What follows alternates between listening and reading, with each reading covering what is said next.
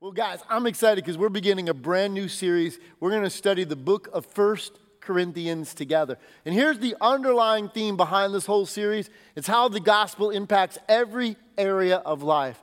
What you're going to discover is this what they struggled with in the first century are the same problems and issues we struggle with in the 21st century. And God's answers are just as relevant to us today as they ever have been.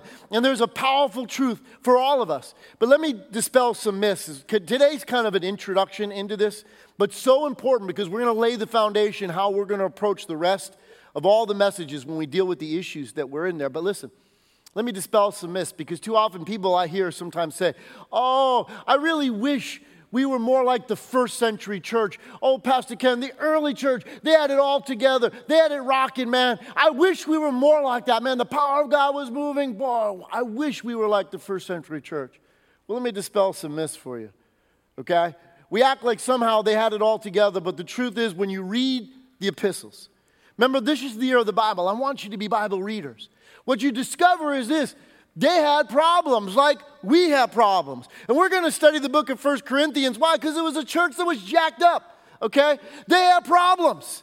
It was a troubled church that lived in the midst of a corrupt and, and, and, and, and, and, and you know, a culture that was in so many ways contaminated in ways. And so, how does this truth, because the things that the early Christians struggle with, are the same things as we unfold that we deal with, but the answers are all contained for us in this. That's why it's important to embrace these ends. But we're going to cover today because as we kind of jump into this end, the book of First Corinthians, why was it written? Or actually, let me give you a little bit an understanding.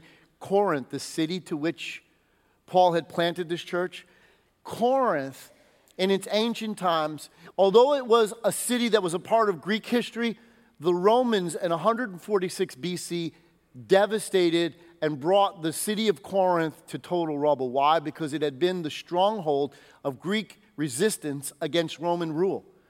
But this city was set up perfectly in this respect. It was a port city. And in the ancient world, that trade happened predominantly by sea more than by land because they didn't have Land Rovers, they didn't have all the vehicles like we have. No, it was easier to transport goods and services by sea. So this city was situated on the end of, an, uh, of a peninsula that was perfect for seafaring. And it had mountains behind it that kept it from being able to be invaded. So it was really safe place. So after the Romans had destroyed it, 100 years later, Julius Caesar rebuilt the city and made it the capital of the Roman province of Achaia. And why is this significant? Because people started coming into the city from all over. It wasn't so much there was a lot of heritage to it there now because of Roman devastation, but now retired Roman soldiers started living there. Merchants from all over the world because this became one of the most prosperous and powerful cities in the ancient world because of the ports, because of all the things that was happening there. It was really, really, it had it all going on. And the thing about this city, it had a temple you know, a Greek temple to Aphrodite. Now, if you don't know who Aphrodite is, in the Greek world, that was the goddess of love, but more really is the goddess of sex. You know, in this temple, they had a thousand temple prostitutes, okay? So it was every kind of vice, every kind of area of corruption. That kind of goes along with wealth and power. This city had it all. And because you had so many seafarers, you know, you had, so, you had, you had sailors coming in from all over the world, it's kind of like Corinth was like the ancient aspect of what Las Vegas has become in American culture. You know, they have this term, what happens in Vegas stays in Vegas. Because you had all these people that were traveling there, you had every vice available, and people are like, well, hey. And they coined terms back in the ancient world because immorality became known as, oh, that was Corinthianizing, okay? Or if you wanted to, you know, they call women, if you were called the Corinthian girl, it's kind of like in my, my Italian culture rising, and we call that a button. You know, it's a, it's, a, it's a prostitute, okay? The reality is this it wasn't pleasant because it had a, a, a reputation. For, but here, Acts 18, Paul goes to the city of Corinth strategically. He figures, man, this is a wealthy and important city. This is a perfect launching place for the gospel into the ancient world. So he has this design of raising up a church there. So he goes to Corinth and begins to preach. Now, two things happen. One is he finds resistance from the Jewish community that's there, But yet, the pagans that were there were totally open to the gospel because what happens when you begin to share the good news with broken people, they recognize, man, they know the pain of a world that's beat them up, and they're willing to hear some good news. And so Paul begins to preach there. Jesus even when it appears to him in a vision, says, I have many followers here. So a powerful church arises. He spends a year and a half in Corinth raising up this church, and then he goes on his missionary journey, and he goes to the city of Ephesus. But while he's there, a messenger comes from Corinth that brings Paul news of the church and said, Paul, there's problems. Trouble has arisen. And all of these things are happening in the church. So the reason that First Corinthians were written was to address the problems that were taking place in this New Testament church. And so here's the point that I want to understand because here's a misconception as well. I need to say this on the upfront side. People have a misconception of what the church is. People think the church is the place you go to escape from the world. A lot of people think that, right? No, but the truth is, the church is the place you go to learn how to influence the world for good. Why? Because our Savior said, You are in the world and not of it. But, the often, but if we're honest, too often in the church world today, we alienate ourselves from the world, but we're full of it. Why? Because we bring all the problems of the world into the church and we Christianize them in some fashion. And we fail to realize that we're supposed to be in the world but not of it. Because why? We have misconceptions. Because listen to me the church is not a museum for saints, but it is instead a hospital for sinners. We have failed to realize this end. Why? Because too often what happens? We think that the way to keep the church or to make the church holy is to get rid of all these contaminated people. Okay? We don't want sinners in this place. When we fail to realize what brought us to this place to begin with, all of us have depravity because the last time I read the scriptures, we've all sinned. We've all fallen short of the glory of God. The church is the place where the gospel's to be preached so that lives can be transformed. Which here's the title of my message today how the gospel changes everything. So let's begin with this because I don't want to assume everybody here knows what the gospel is. So we need to begin with this understanding is this the gospel is an invitation into a kingdom and a new way of life. In other words, when Jesus appeared on the scene, Jesus came preaching the gospel of the kingdom.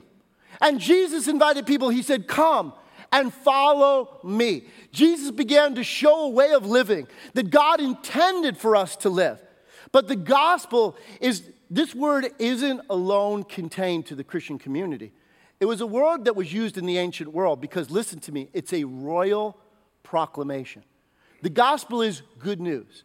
In the ancient world, the, the Hebrews used the word Bashir, which means this the news of a new king or the news of a victory in battle that now impacts all the people who are citizens, this has the ability to change their situation.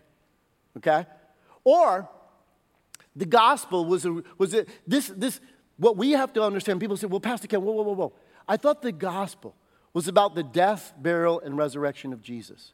Yes, but it's bigger than that.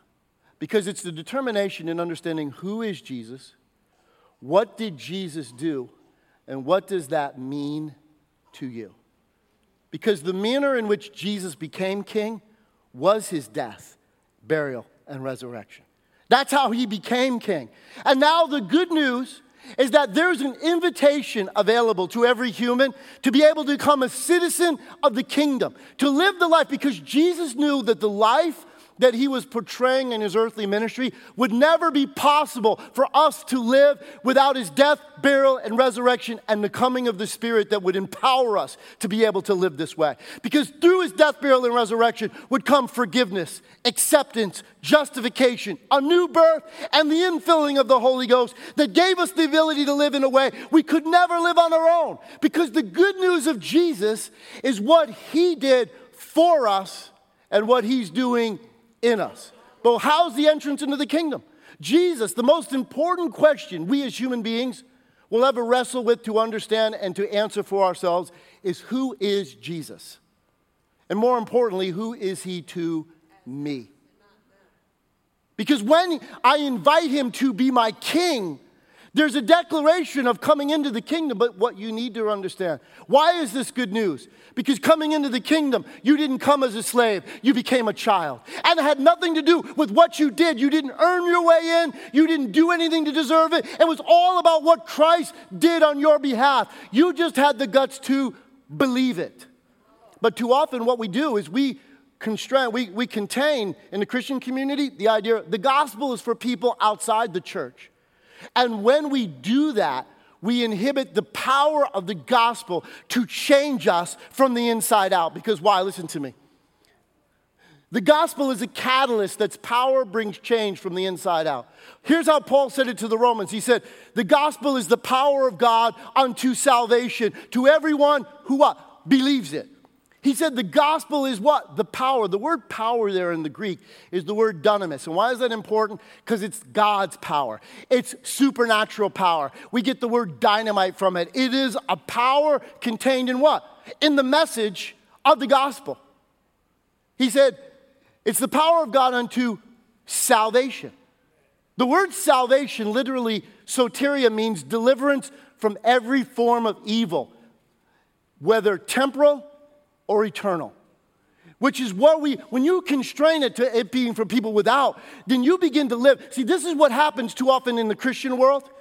We allow the gospel to impact us, to accept Jesus as our Lord, but then we revert and try to live this life on our own. But the gospel preaches to us this truth that the only one who can live the Christian life is Christ. I'm to let that sink in for just a moment. Why? Because if you know the gospel, you know what? I was crucified with Christ. Nevertheless, I live, but not I, but Christ lives in me. And the life I now live in the flesh, I live by faith in the Son who loved me and gave himself for me. When you allow the power, and that's what happens, when you don't let the gospel catalyze, because what is a catalyst? Now, I'm going to overly simplify a scientific term, but a catalyst, by definition, is something that has the ability to change everything else around it without itself ever changing. And the good news to you and I is that when you discover the power of the gospel, it is what we have de- desperately longed for and needed. Because one of the most sad places on the planet is to try to live the Christian life in your own power. Carnal Christianity is absolutely a doggy downer because it wants everything the world has, but it feels a constraint because it's scared to do that. That's why it can be angry and mean because when they see people thinking they get away with stuff, they want to do it, but they feel constrained in some way. But when you understand the gospel, you begin to realize that perfect love casts out all fear. I'm, i have a misconception of God. If I'm scared of God, no, God is not the one to be scared of because why? When you know the gospel, God so loved me that he gave his one and only son that if I would believe in him, what, perform? What, do some works? Earn my way. No, no, no, no. Believe in Him that I could experience eternal life. And so here's the part. Let me illustrate this because see this bottle here?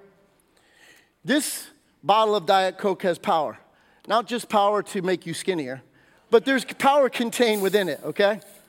And it kind of shows that there's a dormant, this is what I want you all to understand that there is a power too often dormant inside of you. You're trying to control your life circumstances by trying to control conditions from without when God changes things from within. But you see, you can't, but Christ can through you. See, you were created, the gospel teaches this end, that Jesus brought us into the kingdom to be children of God. We were created for relationship with God. Jesus said, I'm the vine, you're the branch. Apart from me, there are things you could never ever do. But through me, there are things I will perform through your life you could have never done otherwise. I will produce fruit through you if you will allow the power of the gospel to work. So the gospel is a catalyst. So listen, see this? This is a Minto. It's not only good for your breath, it can also be a great catalyst. And it's an illustration point for me because listen, when you allow the gospel, see, if it's contained, see, too often we come to church and it's kind of like the Mentos is still in the wrapper. You've never embraced the, two tru- the total truth. And that's the point is when you come to church and you act like everything is great here, but you forget what it's like and you go back and live your life the way you did before, That's not unwrapping the Mentos. And you're keeping the gospel from performing what it was designed and created to do in you because you can't, but He can through you. So it's embracing the truth because Jesus said, when you believe the truth, when you embrace the truth, the truth has the power to set you free. So when you allow it to go unsettled in you, what happens is this all of a sudden something's released, something's catalyzed. There's a power that's in you that has the ability to release and break chains and things you could never do on your own. You could never achieve on your own. But that power is only when you embrace the gospel. So watch. Remember, why was this letter written? It was written because there was problems in the church. Now, if you were to ask the average Christian today, how do you address said problems? Well, when we cover them, you realize that you'll be tempted to come up with your own ideas. And there are people, I, mean, I get email from people, so I already know the viewpoints of a lot of people. They're like, Pastor Ken, the problem is, is you don't preach enough on sin.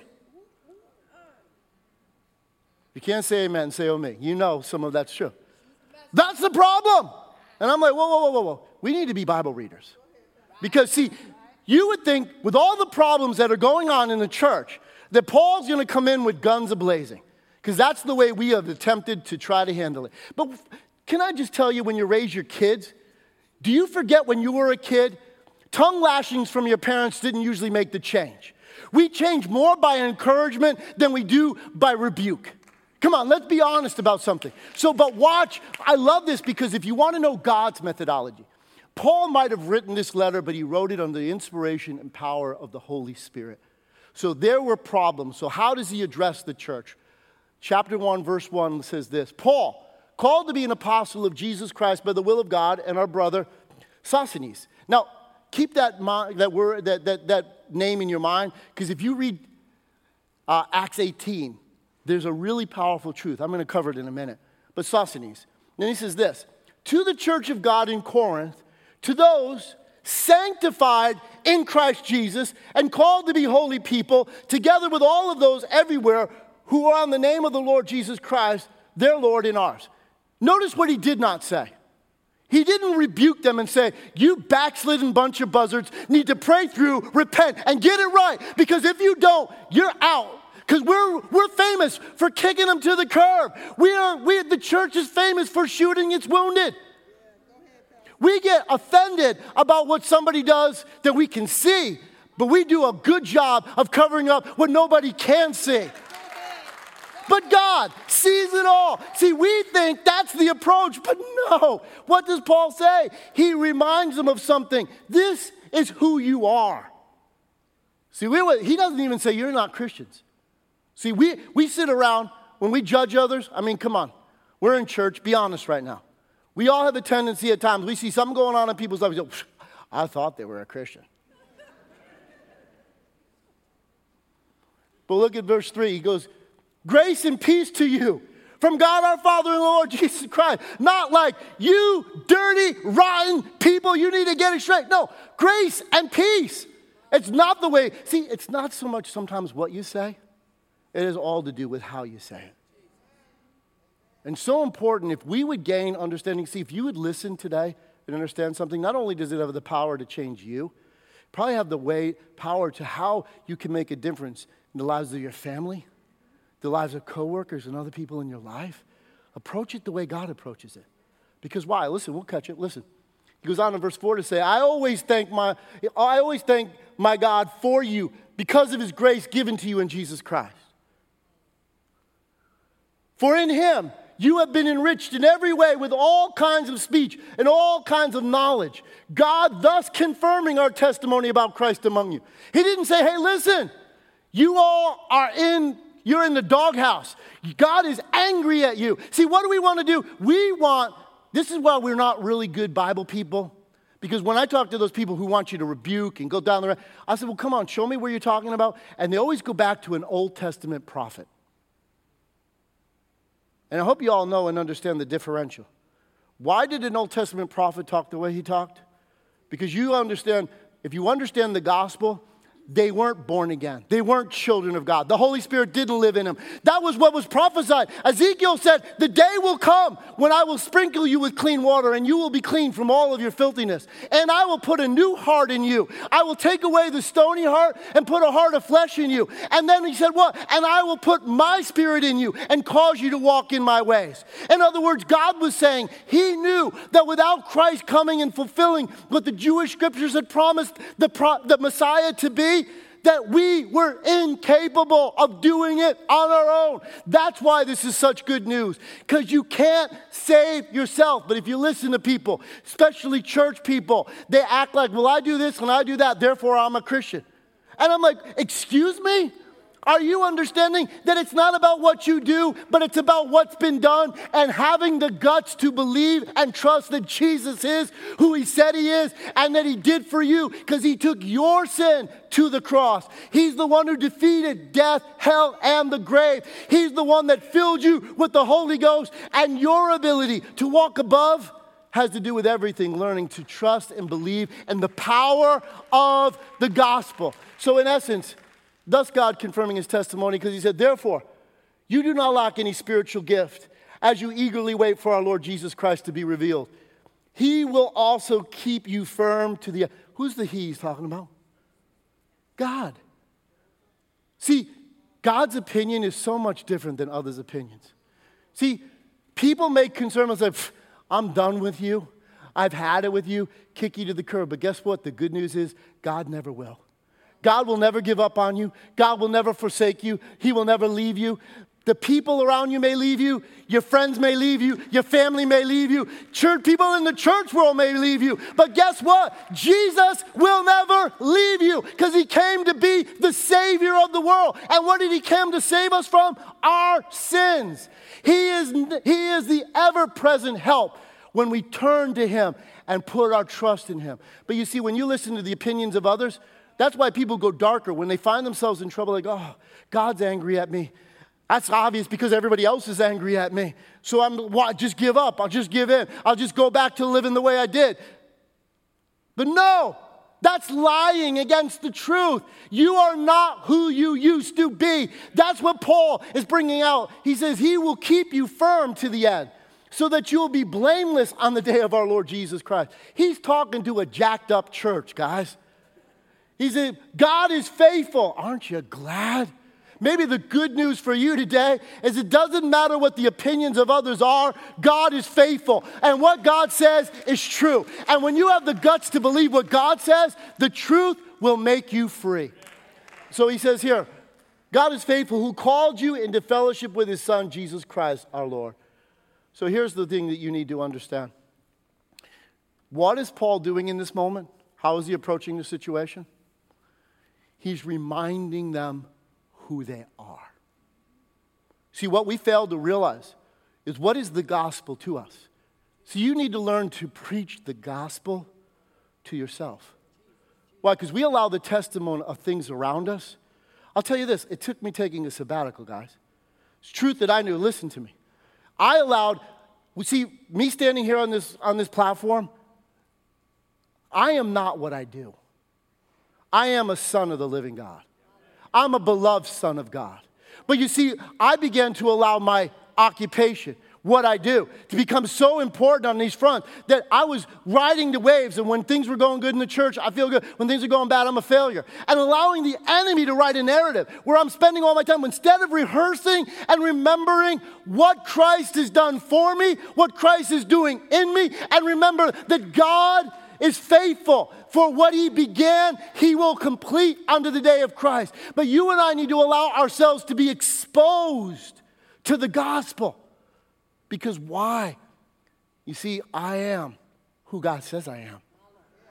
I mean, I love y'all, but your opinion to me doesn't really matter. I'm not living to try to please any of you.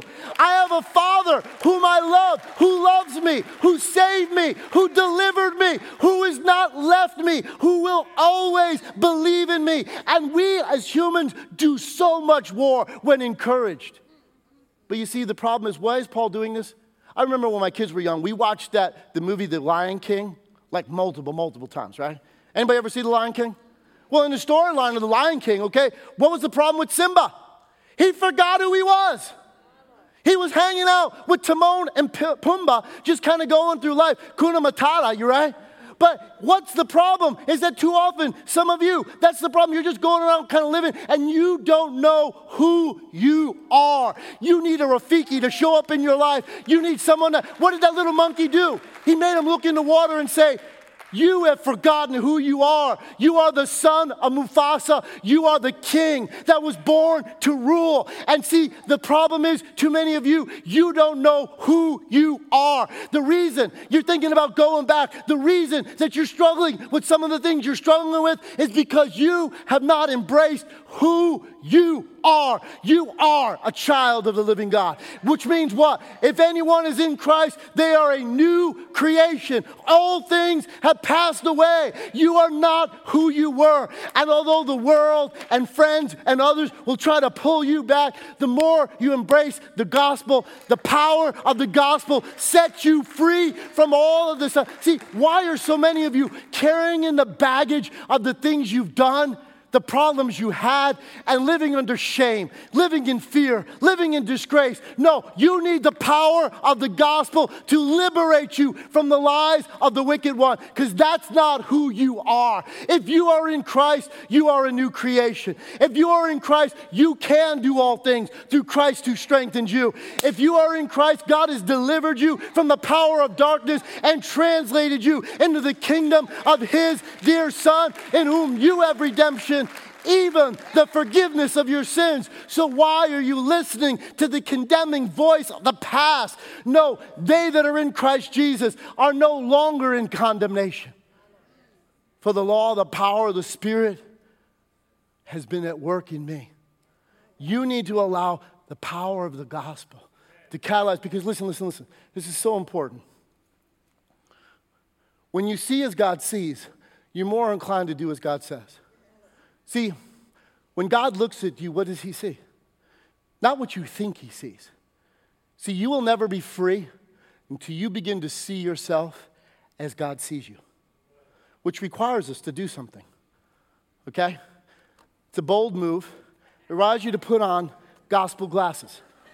Now, this looks ridiculous to you, but you know what? It changes my whole perception because everything around me looks green. When you begin to look through the eyes of God, which is what the gospel is, when you begin to listen to the truth, it changes everything. No longer do you see yourself as a failure. No longer do you see yourself as not mounting up. No longer do you see yourself by what you did. See, just because you failed doesn't make you a failure any more than me going to McDonald's after this will make me a hamburger. No, if I get today and I go out and play in some mud, that's not gonna make me a pig. Why? I am new in Christ Jesus. What was a fish born to do? What was a fish born to do? To swim, right? What was a bird born to do? What is a Christian born again to do? To be like Christ, to live the life God empowered you by His Spirit to experience. You can do all things through Christ who strengthens you. When you have that union, when you have that relationship, when you are living and abiding in Him, then guess what? Your days of failure, what can we say? What does the scripture say? See, when you begin to preach the gospel to yourself, if God be for me, then who can be against me? Because he who spared not his own son, but delivered him up for me, how shall he not with him freely give me all things? Therefore, nothing can separate me from the love of God that is in Christ Jesus, my Lord. But why do we let a failure? Why do we let a mess up? Why do we let something that we allowed to happen and we run from God instead of running to God and receiving the power of what the gospel brought to us.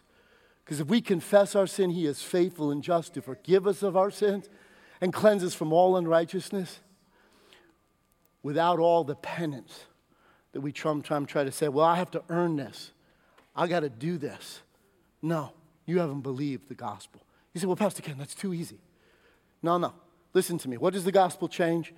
As we look at it, look at what does the gospel change? The gospel changes our standing. What do I mean by that? Well, the Bible tells us now in Christ, you have been justified freely by his grace. In other words, it's got anything to do. You've been pardoned. You've been forgiven. You've been released. There is no more record of wrongs. That's what the gospel preaches. So why do you keep bringing up your past failures, all your mistakes, all your sins, and all the things you struggle with? Why do you keep bringing up when God says you are justified freely by his grace?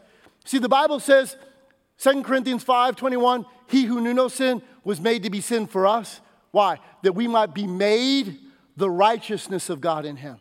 See, the more you believe you're righteous, you'll go out and live righteously. If you try to do it in your own power, you will fail again and again and again. But when you begin to believe, this is what I was born to do, this is who I am, when I look in the mirror, I realize that they that receive the abundance of grace and the gift of righteousness shall reign in life by one Christ Jesus, my Lord. That's what I preach to myself. I have given a gift. It's not anything earned, it's what Christ did on my behalf. And that gift has the power to free me from all the things that once held me back and try to tempt me from going back.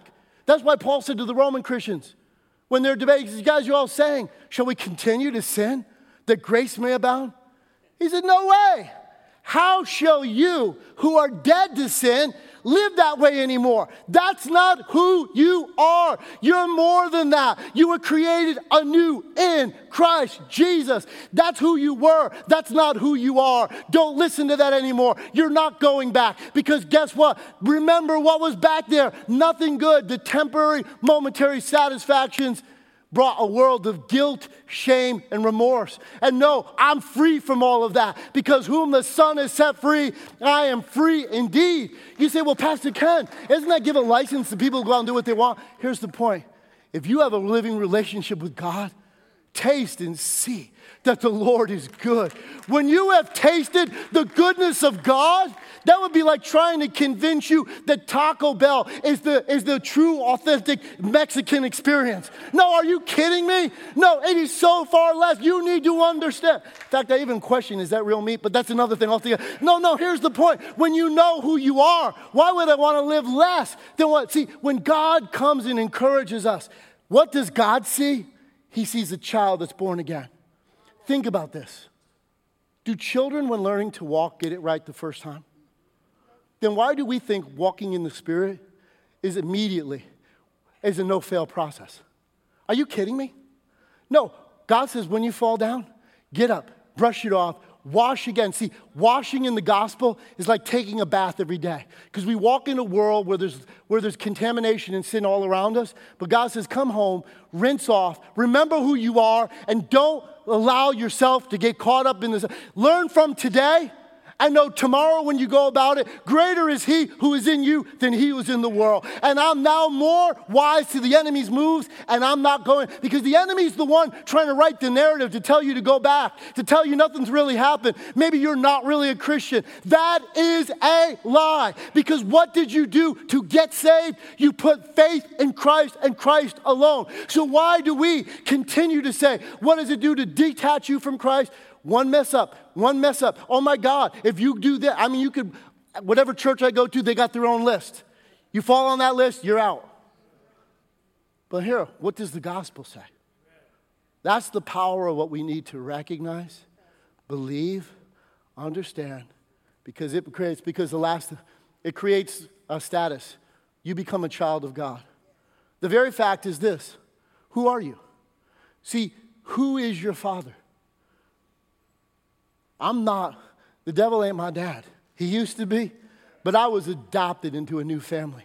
I was changed guess what? Now I'm born again. What's the Holy Spirit come and do inside of us? He testifies you are a child of God. He's encouraging you. You are different. You are not who you used to be. So stop thinking that way. Stop confessing that way. Stop getting around people who don't inspire you to be who God called you to be. Remember who you are. Remember what God has done. You are an heir of God and a joint heir with Jesus Christ. The Holy Spirit comes to testify in our heart and cause us to cry, Abba, Father, you were created for an intimate relationship with God. And the Bible teaches us we've been adopted. And why is that important? Why is that significant? Why did Paul, inspired by the Spirit, write about the aspect of adoption? Because in the Roman culture that he was writing to, listen to me, adoption required consent by both parties. We miss this today because we think of adoption from a child point of view. And children don't have a choice. But in the Roman culture, to be adopted, the adoption was never fully legal until the person was old enough to say, I consent. I want to be a child. Because adoption in the Roman world was everything that natural birth brought. You were a heir. You had privilege. You had every, you were as if you were born into that home. But the beauty and why it's so important to the gospel is because God doesn't violate your choice. You were adopted because we have a chance. You couldn't choose who your natural parents are, but you have every right to choose who your spiritual father is.